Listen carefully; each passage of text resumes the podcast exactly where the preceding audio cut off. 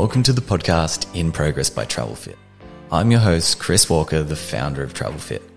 I'll be taking you on a journey where I interview small business entrepreneurs to worldwide celebrities, where we hear each person's stories and how they overcame their own challenges to achieve their professional and personal goals in life. We dive into how to create a successful life through health, fitness, and developing a stronger mindset, and how travel can impact our life for the better. If you feel stuck in life, then this podcast is for you.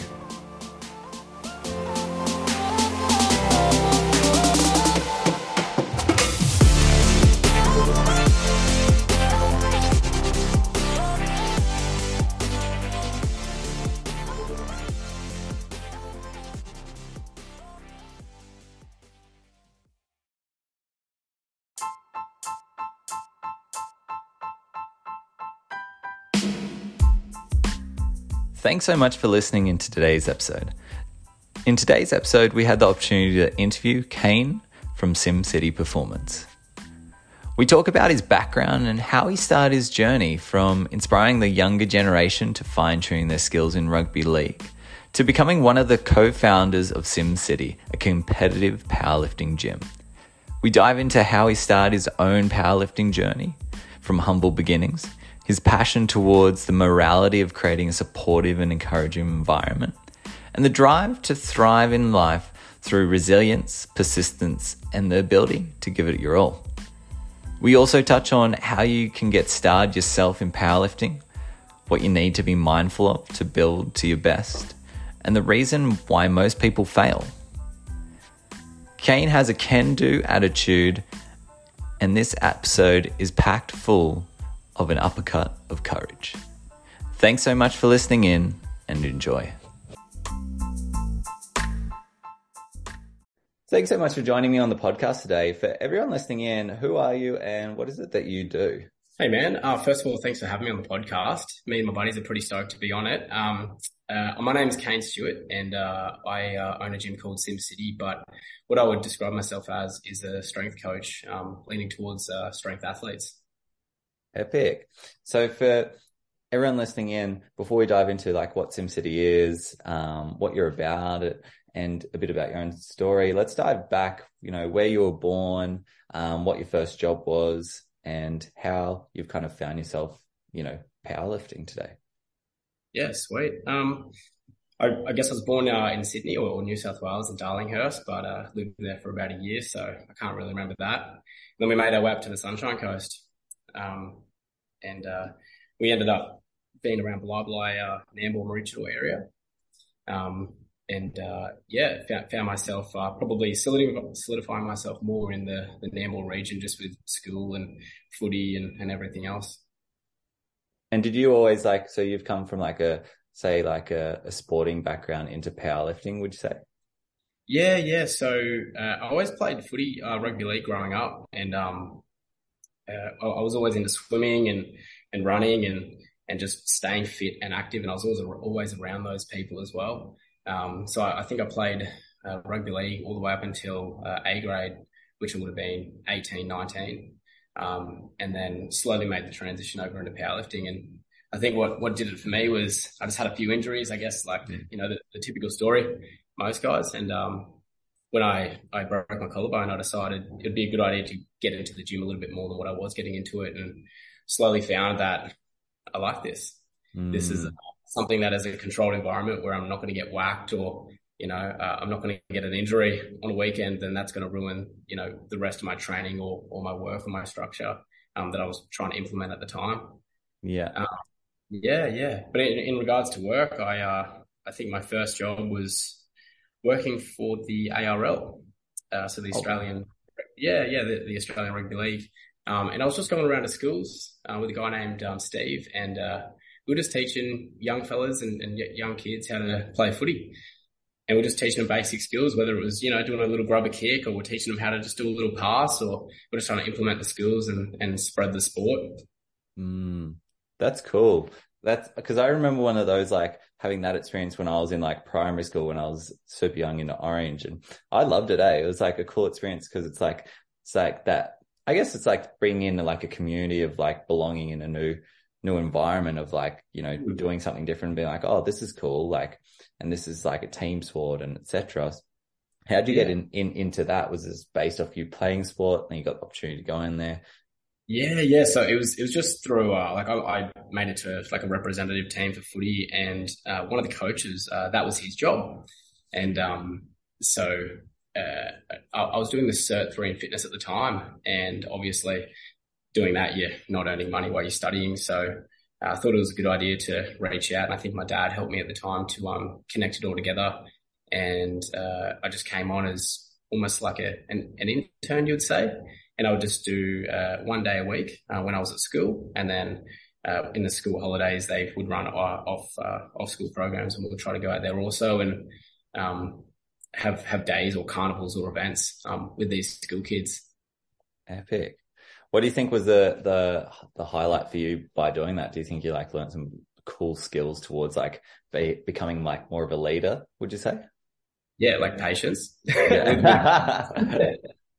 it was my first time teaching kids and yeah, it, it was a good eye opener. And I guess I can appreciate now what teachers go through when, when yeah. you're in school. It was, it was the first time I actually had to take charge of, you know, a, a group of people.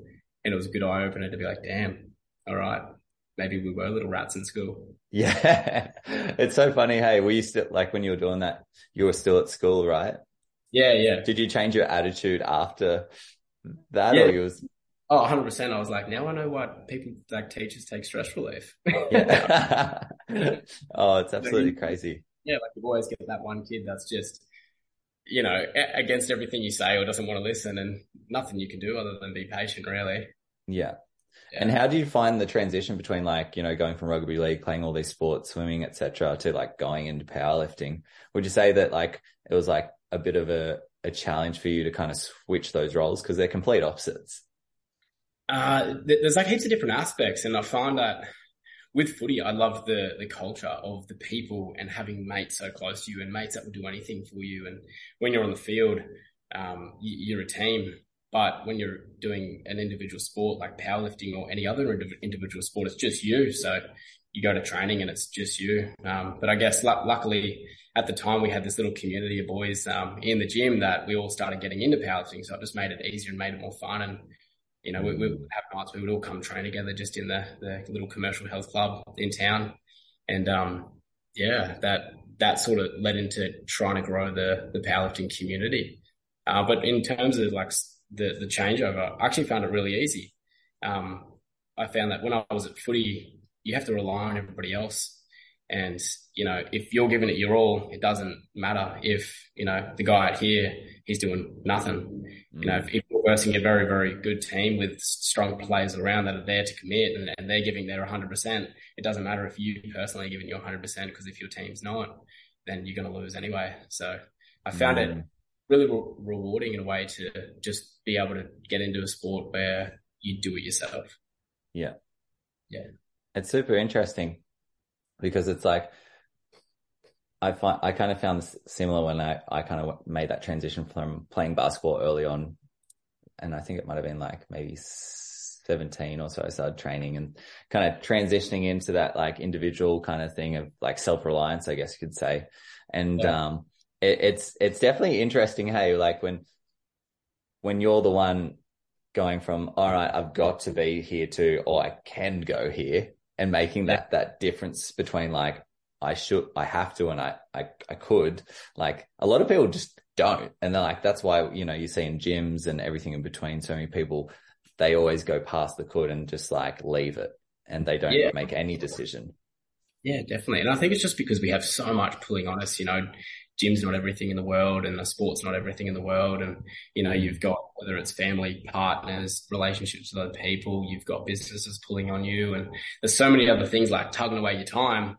If you don't, mm. yeah, you, of course you're going to stop. And I think we've all been through it. You've probably been through it yourself, just going through uh, the motions of things pulling you away from, you know, your, your business or what you actually want to focus on. You can't necessarily always focus on the thing that you want to yeah, it's it's a huge thing, right? And everyone talks about like balance and finding like finding balance in your life. And it's kind of like projected as something that's like it's the same for each person.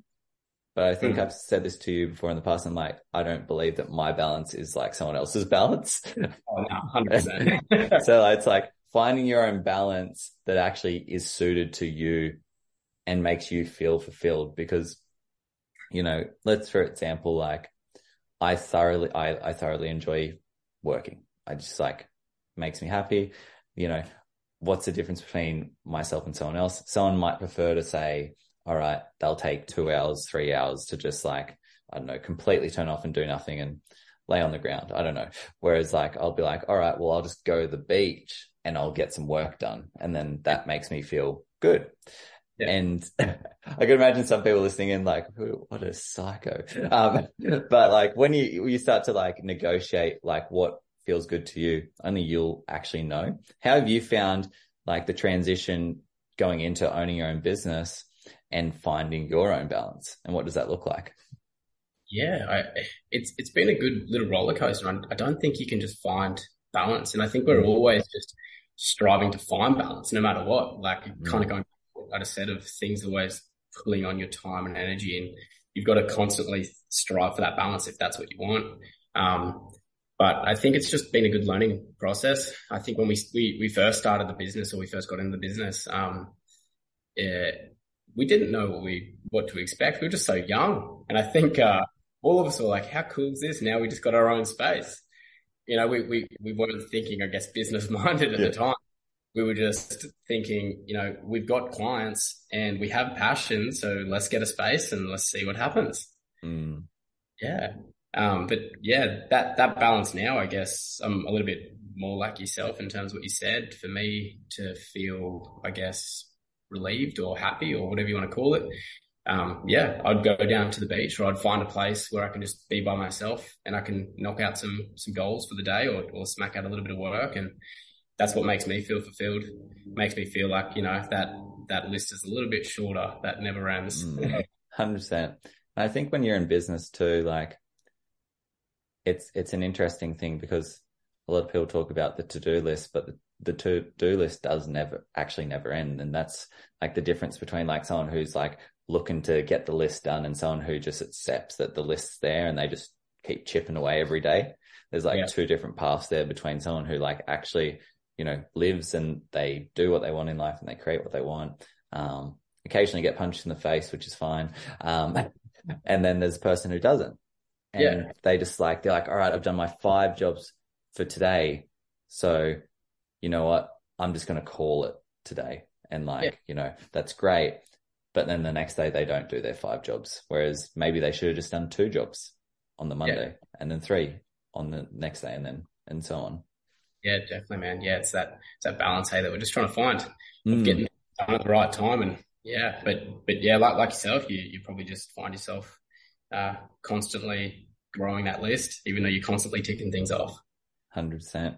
It's, and just the enjoyment out of it. Like, I think the perspective shift is like, it's like, I get to do these things that I enjoy. I get to pursue something that I'm absolutely passionate about every day versus like I have to as well. I think that's like such a big, like, yeah, shift for a lot of people. Yeah, definitely. Hey, you, you got to get out of that mindset where you go, oh, I have to do this. I have to do that. It's like mm. everything you're doing is for you. So you just, just tick them off and just keep going because all these little things they add up. You know, if you do two little things a day, it's still going to add up. If you do ten little 100%. things a day, it's going to add up. Yeah, I think i will get paid if I didn't have things to do. Like, yeah. I mean, I'd probably just be at the beach tanning, but yeah, you'd be ground.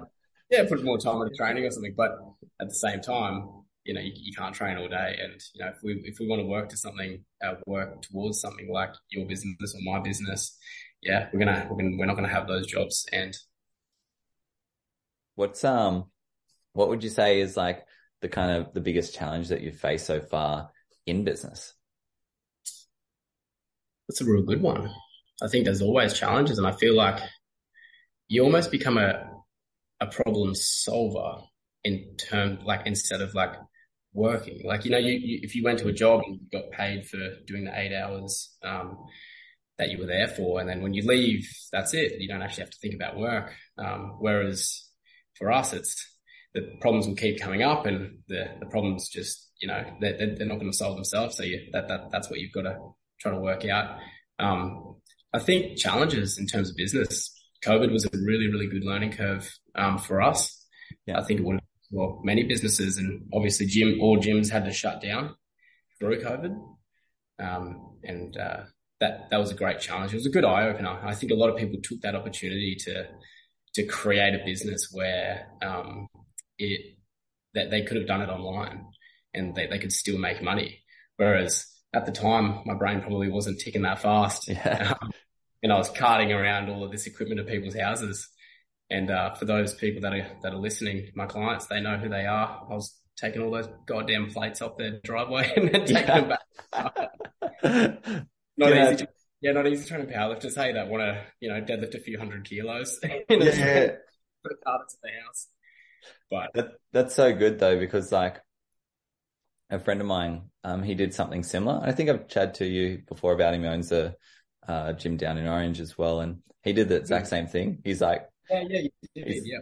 He's like, what he, he did is he's like, yeah, right, I'll just deliver it or you come pick it up or whatever it is. And obviously yeah. tallied what everyone had and whatnot. But it's like, that just goes, goes to show like the adaptability that you both both have to the situation. It's like situations always pop up in life and it's like, all right, well, how adaptable are you? And, you know, like, are you going to like react or are you going to be proactive towards it? Cause you could you guys could have like shut your gym and then you could have, you know, just left it all there and be like, oh, we'll just wait it out. And then, you know, it's two years later and like now there's like normality, I guess you could say in the world. Yeah. Oh man, if we were anything like Melbourne, I just, I don't know. I'm yeah. Like not. yeah. Well, that's it. Like, and even in Melbourne though, like I had a friend and he was a physio and like he just ran all around Melbourne doing his like physio things, working out, out of different like spaces, like, like closed gyms or offices or wherever he could just to like make his business work. And just like the, the, I guess the resilience that, that you build from like these challenges is so important.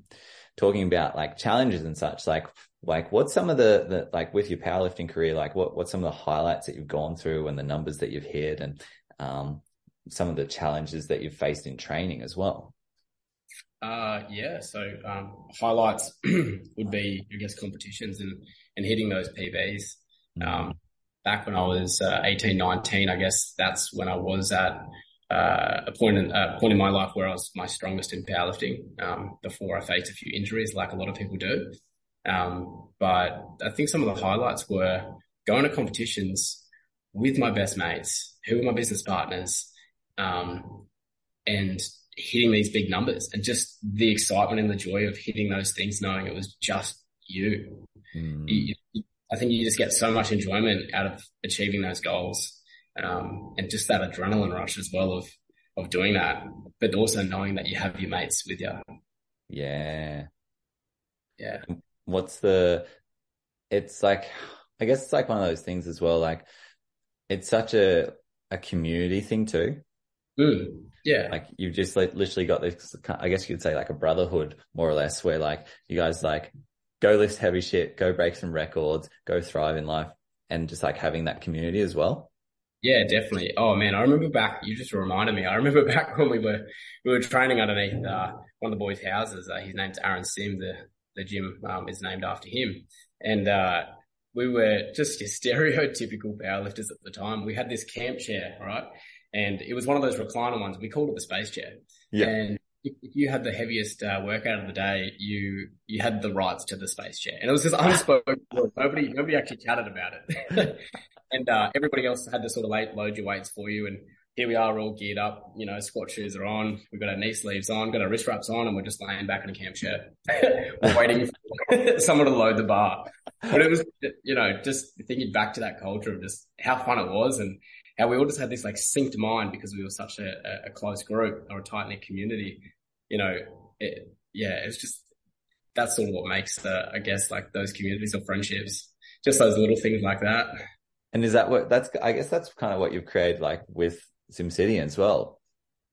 Yeah, yeah, definitely. I think like it's taken us a, quite a while to to absolutely nail that um community, but I feel like we've nailed that community now. Yeah, um, yeah, and it's it's this community where everybody has each other's back. Yeah, you know, everybody's happy to talk. I never wanted it to be like uh, a commercial health club where people come in, they've got the headphones, they're looking down, they don't talk to each other.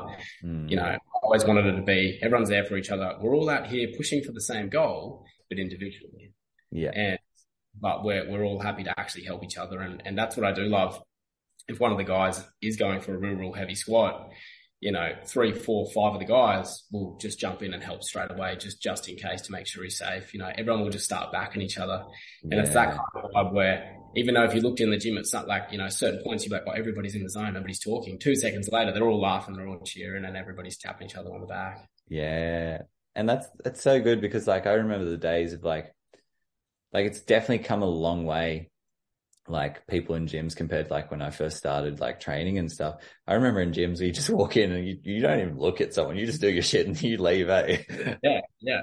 And, and it's still like that with so many gyms days. People come in and they, they put their head down and I completely understand it. Like when, when I train, I like to be like that. Mm. But I never wanted to create a place or a, a gym where people just did that. Yeah. I wanted to do a little bit more than that. And I've always wanted like culture, community and almost it to feel like uh, it's a family in, in some sort of sense. Yeah. And with like kind of going along that journey and like obviously building that culture and that community, like it can be like a pretty, I guess, a, a scary place for some people who say want to get in, into powerlifting or they want to start training or whatever it is. Like when you start got into that, what was the process for you? Like, were you just like, you just jumped in and like, how have you like, I guess, helped other people kind of jump into that field of powerlifting?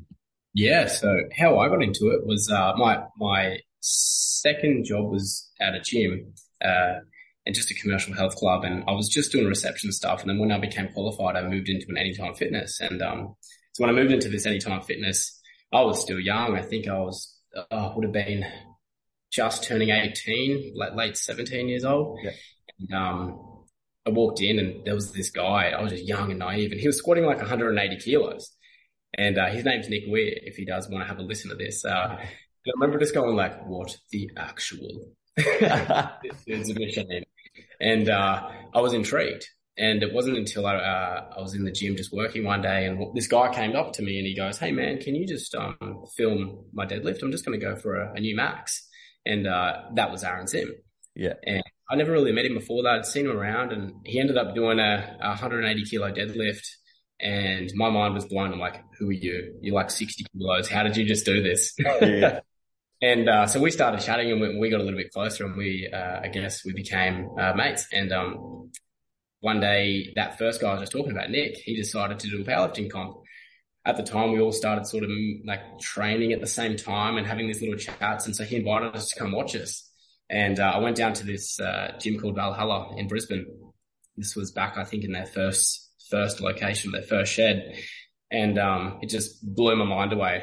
I'm still young, and I walk in, and you know, there's there's somebody who's squatting 400 kilos. There's 200 kilo bench presses. There's these guys with legs like like absolute cows. And uh, I remember this. Uh, I'd never forget it. This guy, he went to pick up 360 or 365, and he just uh, he, he, didn't look stable. And so they told him to rack it. So when you at a powerlifting comp, you've got to look stable. Your knees got to be locked. Your bar's got to be sitting over the top of your hips. And, uh, so they told him to rack it. And because they didn't say start, he could do it again. And so he picked it up again without breathing and blacked out. He just collapsed. And I remember just being at this competition and my mind was just blown. I'm like, what is this sport? you know, Instagram's only just, just come out a few years ago. I haven't really seen much of powerlifting and yeah, my mind was blown. And I think from there, we just got into it a little bit more and it was only like two or three months later, I did my first competition. Wow. Yeah. And what were your numbers when you did your first one? Oh man. So my body weight was sitting at, oh, 68 kilos, I think I weighed. Um, it was scored on a, a, body weight to weight lifted ratio. So I was trying to get nice and light. I think at the time I was sitting around that 75 kilo mark and I cut a few kilos into this comp. So came in at 68 and it was a push pull. So I think I benched like 120 and I think my deadlift was 210. But, you know, I look back on some of those photos and I'm just like, damn, this guy's like a twig. but what an absolute flex though, like being so small and just like obviously lifting so much. Yeah, and I guess that was the cool part. That that was sort of the aim because I, I was up against some pretty big boys. Some of these guys were 110 to 100, let's say 30 kilos. It was just there was no weight class. It was just all in the one division. And um, yeah, these guys. Uh, I think one of them did a 320 kilo deadlift and like a 200 kilo bench, but on points it actually put me fourth on the board. And uh, if I could have pulled something out of my ass at the time, yeah. um, I would have actually come fourth. I think I was two points behind fourth because my body weight was so light. Yeah. Uh, yeah. Yeah. I mean, it's cool in those competitions, but not all competitions are scored on uh, body weight to weight lifted ratio. Yeah. So how does a normal competition look? So uh, a normal powerlifting competition, you've got your three lifts. So you've got your squat, your bench press, and your deadlift. Um, and then you've got weight classes and depending on like which federation, you've also got age classes as well. So whether you're a sub junior, a junior, um, you're an open lifter and they, they all just range between certain age brackets. And then you've got your weight classes going from obviously smaller weight classes all the way up to open weight classes where it's, um, you know, 120, uh, five plus or it's in other federations, uh, 140 plus. Yeah. And let's just talk about like the progressions in that. How how long would you say it takes you to, you know, obviously with your plans and stuff, you periodize everything, but like if you have to explain it, what's the process towards, you know, working up to like those, I guess, competitive lifts? Um, in terms of like weight, do you mean or? Yeah, weight, training, um, time frame. Yeah, I think um, I think you see it uh, a lot with young lifters. They come in and go so hard, they get very strong really quickly and um, they find themselves being injured. Um, I was one of those. Um, or you find the person who just sticks with it. They don't go crazy hard. They push when necessary and um, they find themselves over time just getting better and better and better. And I think it's one of these sports where uh, you can be so old and still be in the prime of your strength. You know, you look at other sports like, uh, let's say rugby league you're in between that, anywhere between 19 and let's say 30 being your prime, your prime age. Um, for performance, but with strength training, you know, some of these guys aren't peaking till they're 30, 35, 40. I think you look at Zydrunas Savickas, I think, uh, he won his, his last uh, world's strongest man title at, I think he was in his 40s, 45. Don't quote me on this, this is wrong. But he was, you know, they, they, called it that old man strength. yeah. Oh, does he have a t-shirt brand or something called Old Man Strength? Oh, oh, no, no, I don't think that's, that's him, but I'm like, pretty sure got a few supplement companies, a few other things going on for him. Yeah, yeah, yeah. Cause I've seen that shirt around. I was like, oh, this is interesting if it is the same person. It's a thing though. Hey, that old man strength. hundred percent. They're, they're yeah. everywhere. yeah, it's just years and years of accumulation of training. Yeah. And, but going back to your, going back to your question about, um, uh, how long it takes you or what it looks like. Um, I think it looks different for everybody. I think that's probably the appropriate answer. Um, and depending on how quickly you want to get there, um, is, you know, is one thing, but also what is your body actually capable of? And I think with any sport, you're predisposed to your genetics or you, you're predispositioned to your genetics. And if you've got a, a, great structure or great levers, you might find yourself lifting a lot more, um, a lot quicker than a lot of people. Um, for an example, um, one of my guys at the moment, um, his name's Will. Uh, he's 15 years old and he's pulling 280 kilos. Yeah, That's solid. yeah, it, it is. And, and but if he didn't have the limb lengths he did or the the structure he did, it probably wouldn't happen. So that's why you don't see other 15 year olds doing it. Mm. Yeah. And I could only imagine like a 15 year old hearing that and be like, I'm going to go and try to lift 200 and, you know, but like not, not, um, you know, comprehending obviously like those other things. And I think that's a big thing in training as well is like a lot of people do, they see different particular people training in different styles of training, whatever it may be. And then they, they see it and they're like, okay, cool. Well, I'll just get to there in 12 weeks or yeah. you know that that that challenge mentality i guess you could say. And just like you know shifting that mentality from like it's it's like it's not a short burst of energy. It's a, like it's a long long game. It's a it, you've got to just keep dribbling the ball until you know you get to shoot and then you got to get the ball again and do the same thing. Yeah. Yeah. 100% hey and it's one of these sports where you can have skill, but it takes time regardless. And I think the more, the, the less time you spend injured, the better. So, you know, mm. if you have someone grinding it out for five, 10, 15 years and they're injury free, of course they're going to be absolute weapons. Of course they're going to be ahead of the game. They haven't had these setbacks at all. Your own programming look like? Uh, so I, I have a coach at the moment. Yeah. Um, which helps me with that. Um, uh, the, I guess the structure at the moment is bench pressing four times a week, squatting three times a week, deadlifting twice a week, and then having a bunch of accessories in there, focusing on um, obviously making the, the three lifts the, the priority or, or, make them go up in numbers. It's not so much about the uh, looks or, you know, an, an, aesthetic appeal. It's a sports performance um, approach. And with your training and stuff as well, and I guess like in with the athletes and stuff, like how, how big does nutrition play in obviously, you know, the role of, you know, improving too? Oh, I think it, I think it's huge. I think, um, nutrition, it's just as important as your training. Um, and I think you see a lot of people get away with eating heaps of junk food and heaps of crap. And I think short term, it's not going to affect you, but I think in the long term, it will affect you. Um, you know, that also then goes into your sleep, your nutrition, your sleep and your training. It's all, it's about the recovery really.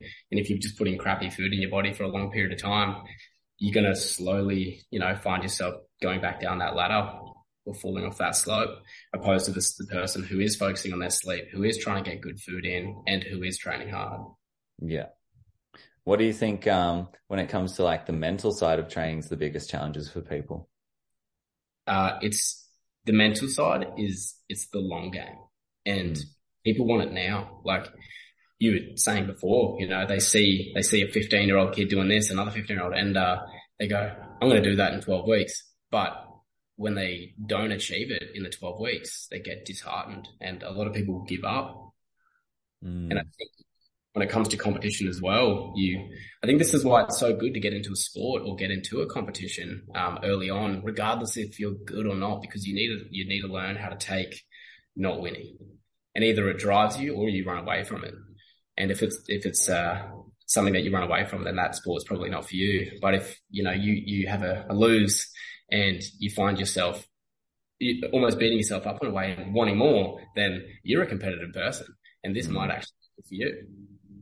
I think that's it's so interesting too. Like, like it's good to lose is like such a big thing. Yeah. Like, and like I I feel like that mentality, not only in like you know the competitive environments, but I guess like life as well. Is like a lot of people just don't have that. We instantly kind of go from that to, well, someone else did this, so it's fine if I do this, and we we we continue to justify our own set standard in life. Yeah. Yeah, of course. What do you think it is that like, you know, sets someone apart to, you know, set their own standard in their life mentally where they can like, you know, keep themselves at that high point? Not just like, you know, always winning, but like always having like the, the, I guess the resilience or the anti-fragility or the, the perspective that, you know, hard shit's good shit. yeah, yeah, of course, yeah. I think uh, part of it is a, is a choice whether you decide you're going to back down or not. But I think part of it's just like instilled into you if you're that type of person from the get go or not. Mm. You know, if you are someone that is going to run away from something when it gets hard, or if you are someone that um, is, is going to stick with it. I think it's uh, it's it's just sort of instilled into you, or it's not. Yeah, hundred percent. Do you think those these kind of things can be like, I guess people can shift to have that instilled in them in the sense of like they can make that decision. Yeah, for sure. Yeah, yeah. yeah. I think can get that into them. Yeah, it's all about like prioritization, right? Like, and I think we hit points in our life where we go, what actually matters? Mm. What like what am I putting this time into this for? Is this actually helping me achieve my goal? I think that um you know, people say, oh, it takes too much time, but I think the bill of regret is way bigger if you don't achieve what you want to achieve. And until you can realize that, you, you probably won't push. Mm. The bill of regret. I love that. That's sick. Um, so for your own kind of like, I guess, aspirations and what you want to do, what, like, where do you see yourself in, you know, the next five years with your business and your, your own competitive stuff too? Yeah, no matter what, I definitely want to keep growing my business. Um, the gym being, um, I guess it's its own thing that uh, fuels itself, um, runs itself, and then the coaching is something that we constantly are trying to build on and and, and grow as well. So I see myself um, building up this coaching to a point where uh, all I am training is athletes only, um, and pushing towards more in the strength realm. Um, and uh, for myself personally, um, really putting time into being the athlete I always wanted to be, and actually achieving something or being being the best at a certain standard. Mm. I love that. That's sick. Just like setting that standard. Love it. So yeah. I've got a few questions before we dive into our next last little bit. But um, so the next bit is like speed questions. So you got to answer them quick. It's no pressure.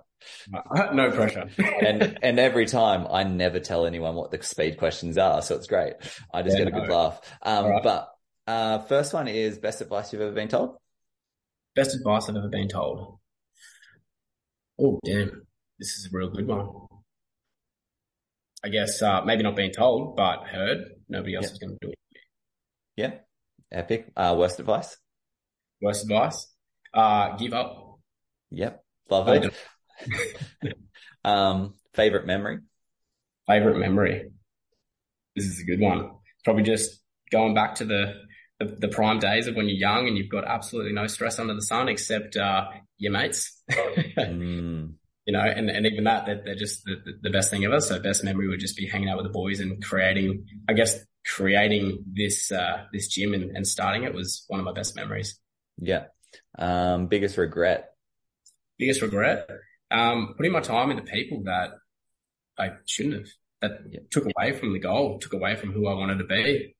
Yeah.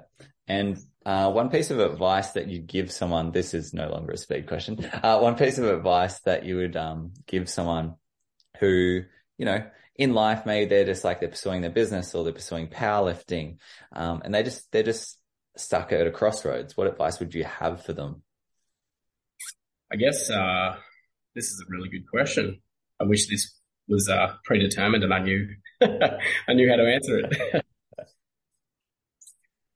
Uh, I think best advice you could, I, I could give somebody would be just figure out who you want to be. And, and if you're, if you have a business, figure out what type of business you want to have. And uh, to give you an example, in, in the gym sense for ourselves, when we started, uh, we were a gym and we're, we're a business, right? So the only way a business can run is money. Mm. and don't stray away from what you truly want to be or what you, what you are. You know, it's so easy just to go, Oh, we're going to do these fitness classes, but I never want to do that. that. That's not me. You know, we're just thinking that because of money. We're thinking the goal is strength, powerlifting. And, uh, if you can stick to your guns, you'll become niche and you'll become that person you want to be, but also you'll attract more than probably what you ever thought over time if you stick with it. Mm. That's epic. That's great advice. What's um three pieces of advice you'd have for someone who wants to get into powerlifting? Get a coach. Yeah. Uh, yep. Um, get around people that are like-minded. So being in the right type of gym. Um, and also listen to your coach. Try not to, try not to push so hard when you're young. If you are, try not to be the the person who goes all out and hurts himself. We are very ambitious as as humans, and I think if we can just pull ourselves back and be a little bit more level headed, we might be in this a little bit longer, and we might um, get further than we ever thought we could have got. Mm. Um, what's your favorite book that you've ever read? Yeah, look, I don't actually read books. Audio book? Uh, yeah, no, not gonna lie. Really? Yeah, yeah. I'm so surprised. I've I've I've taken you as a completely. I thought you would be right into audiobooks. yeah, no. So I, I get amongst some podcasts. Um, yeah. What's your favorite podcast? Favorite podcast? Oh, look, I'm going to say it, and people are going to be like, "Man, what are you talking about?" I just get amongst the the funny Joe Rogan ones. Not going to lie. I, Joe Rogan's great. I love it. He's got some really interesting podcast episodes, that's for sure. He like hits like four different demographics of people as well. It's really yeah. cool. I think um, it's, it's the, the, the the wide range he can get on there as well, and it's it's the people, right? You, you he gets people on there that might not be on other podcasts, and you can get a bit of a perception into their lives. Mm, hundred percent. So, um, for anyone who wanted to, you know, reach out and find, you know, find Simm City, um, get into powerlifting, watch your journey unfold, where can they find you? Uh, yeah, so social media is a really good one. Um, you can find myself at Kane Stewart PT, um, or you can find the gym page at Simm City Performance, and that's double M, so S I double M. Otherwise, you can just head over to the website and there's all the information about us. Epic. So last but not least, um, if you were had a, a message like a teleportation machine and you could go back into the past and you, you wanted to tell yourself one thing, what would it be? Man, hit me with these good questions. I reckon it would be uh, just don't push hard things away like school. Just you know, I think as we learn, or as we grow up, we we learn that learning is fun. And, you know, I think being, being a little bit uh, more switched on through those school years would have helped me a lot and would have changed a lot. But I regret nothing. And, uh, I'm, ha- I'm really happy with where I am and, and the journey that I'm on. Epic. Mate, that's huge. Well, I'd just like to say a huge thank you so much for coming onto the podcast today. Really appreciate your time and having you like share some of your knowledge and your experiences and a little bit about like, you know, how you kind of got it, got into powerlifting and what you're getting up into, up to in the future as well. So thank you. Yeah, no, thank you, man. Thanks for having me on. Thanks so much for listening in, guys. I really hope you enjoyed that episode and got some value out of it. If you did get some value out of that episode and you really did enjoy it, then share it with a friend or family member. Share us on social media, leave us a review, and help us make a bigger impact in the world today. The more we can inspire people to better themselves and level up their life through self development, whether it be one little tip here or there, makes all the difference. And you might even save a life. Again, thanks so much for listening in, and we'll see you next time.